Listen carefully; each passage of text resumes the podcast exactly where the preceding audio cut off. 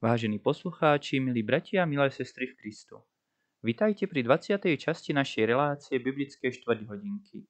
Dnes budeme hovoriť o odchode Izraelcov z Egypta, prechode cez Červené more a pobyte na púšti.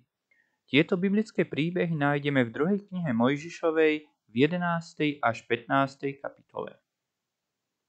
Hospodin povedal Mojžišovi, ešte jednu ranu dopustím na Egypt potom vás faraón prepustí, vás sám vás bude žiadať, aby ste odišli. Vy však a všetok izraelský ľud pripravte sa na odchod. Tak nariadil Boh, aby v každej židovskej rodine k večeru zabili baránka a jeho krvou pomazali dvere. Potom mali baránka upiecť a jesť ho s nekvaseným chlebom. Pri jedle musel byť každý pripravený na cestu a to s pútnickou palicou. O polnoci navštívil hospodin Egypt poslednou a najstrašnejšou ranou. Všetko prvorodené v celej zemi pomrelo, nech to bol človek alebo zviera. Aj faraónov najstarší syn, následník trónu, zomrel. Nebolo egyptskej rodiny, aby v nej neoplakávali mŕtvého. Ale domy Izraelcov, označené baránkovou krvou, Pán Boh pred zhubou ochránil.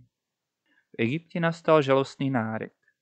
Faraón ešte v noci zavolal Mojžiša a Árona a rozkázal im. Odíďte rýchle zo zeme egyptskej a slúžte svojmu Bohu, ako ste o tom hovorili. Aj egyptiania nútili Izraelcov, aby čo najskôr odišli, ba dávali im aj dary, aby ich primeli k odchodu.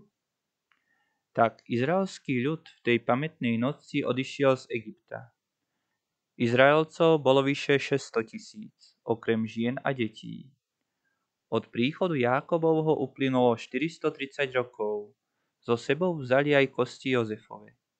Aby Izraelci mohli putovať do kanánskej krajiny, do zeme zasľúbenej, dňom i nocou, hospodin ich predchádzal vodne oblakom a v noci žiarou. Mojžiš horlivo napomínal ľud, aby bol poslušný a vďačný Pánu Bohu za vyslobodenie. Povedal im, nikdy na túto noc nezabudnite ani vy, ani vaši potomci. Po všetky roky ľud izraelský bude sláviť pamiatku tejto veľkej noci tak, že bude jesť baránka a nekvasený chlieb. Aké nám z toho plinie poučenie?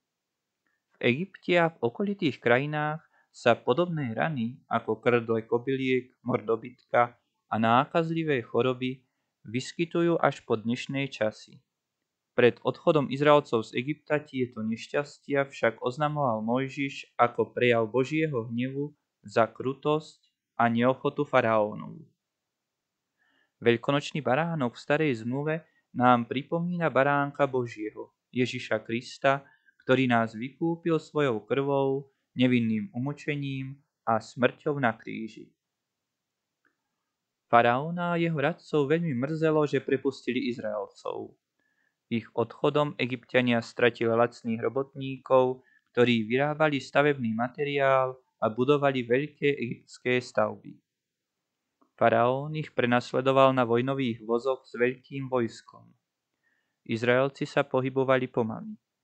Mali so sebou deti a dobytok. Faraón ich dohnil na brehu Červeného mora. Izraelci sa veľmi báli. Niektorí reptali proti Mojžišovi. Hovorili, či nám nebolo lepšie slúžiť v Egypte, ako teraz zahynúť na púšti? Mojžiš im odpovedal, nebojte sa, hospodin bude bojovať za vás. Na rozkaz Boží rozdelilo sa more, vody sa rozostúpili a Izraelci prešli suchou nohou na druhú stranu. Egyptiania išli pod ne morskom za nimi. Keď boli Izraelci na brehu, vody sa vrátili a faraón sa utopil v mori s celým svojím vojskom. Mojžiš oslavoval Boha a viedol ľud do zasľúbenej kanánskej krajiny. Od Červeného mora prišli Izraelci na púšť. Čoskoro sa im minuli zásoby potravín. Na púšti často nebolo pitnej vody. Začali reptať proti Mojžišovi a Áronovi, že ich vyviedli do istej záhuby. Pán Boh to počul a povedal Mojžišovi. povedz ľudu, k večeru budete jesť meso a ráno sa nasítite chlebom, aby ste poznali, že hospodin je Bohom. Večer priletelo mnoho prepelíc. Izraelci ich chytali a pripravili si z nich mesité jedlo. Ráno, na miesto rosy, objavili sa vždy drobné telieska. Izraelci to zbierali a jedli. Malo to chuť ako chlieb. Tento dar nebies nazvali mannou. Inokedy objavili prameň pitnej vody, aj tam, kde sa to neočakávalo. Izraelci neboli pripravení na veľké útrapy, aké museli znášať na púšti. Cez deň ich pálilo horúce slnko, v noci trpeli zimu. Bolo medzi nimi veľa nespokojných, ktorí zabúdali na svoje otroctvo, na úmornú prácu otrokárom. Spomínali, že mali kde bývať a mohli sa najesť. Vyčítali Mojžišovi, že ich vyviedol z Egypta, že tam mali plné hrnce mesa a na púšti trpia hladom a smedom.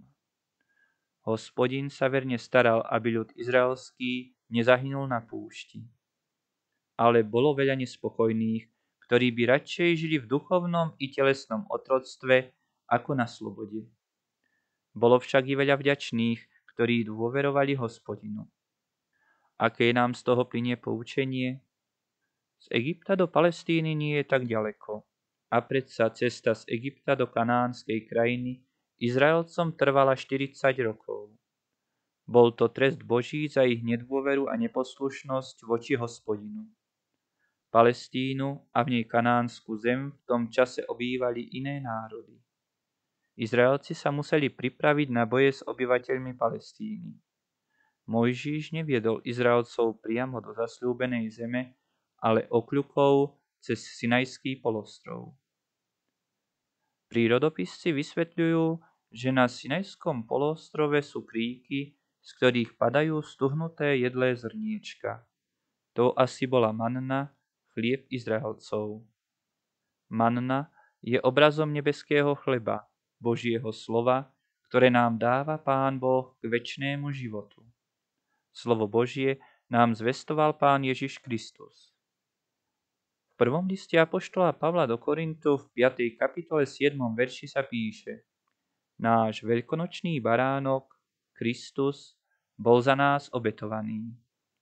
V žalme 145. vo veršoch 15. a 16. čítame Na teba sa upierajú oči všetkých a tým dávaš ich pokrm. Otváraš svoju ruku a všetko živé sítiš podľa ľúbosti. Týmito biblickými slovami sa s vami, milí poslucháči, lúčime a tešíme sa na ďalšie stretnutie v nedeľu večer o 18. hodine, keď budeme hovoriť o Božom zjavení sa na vrchu Sinaj.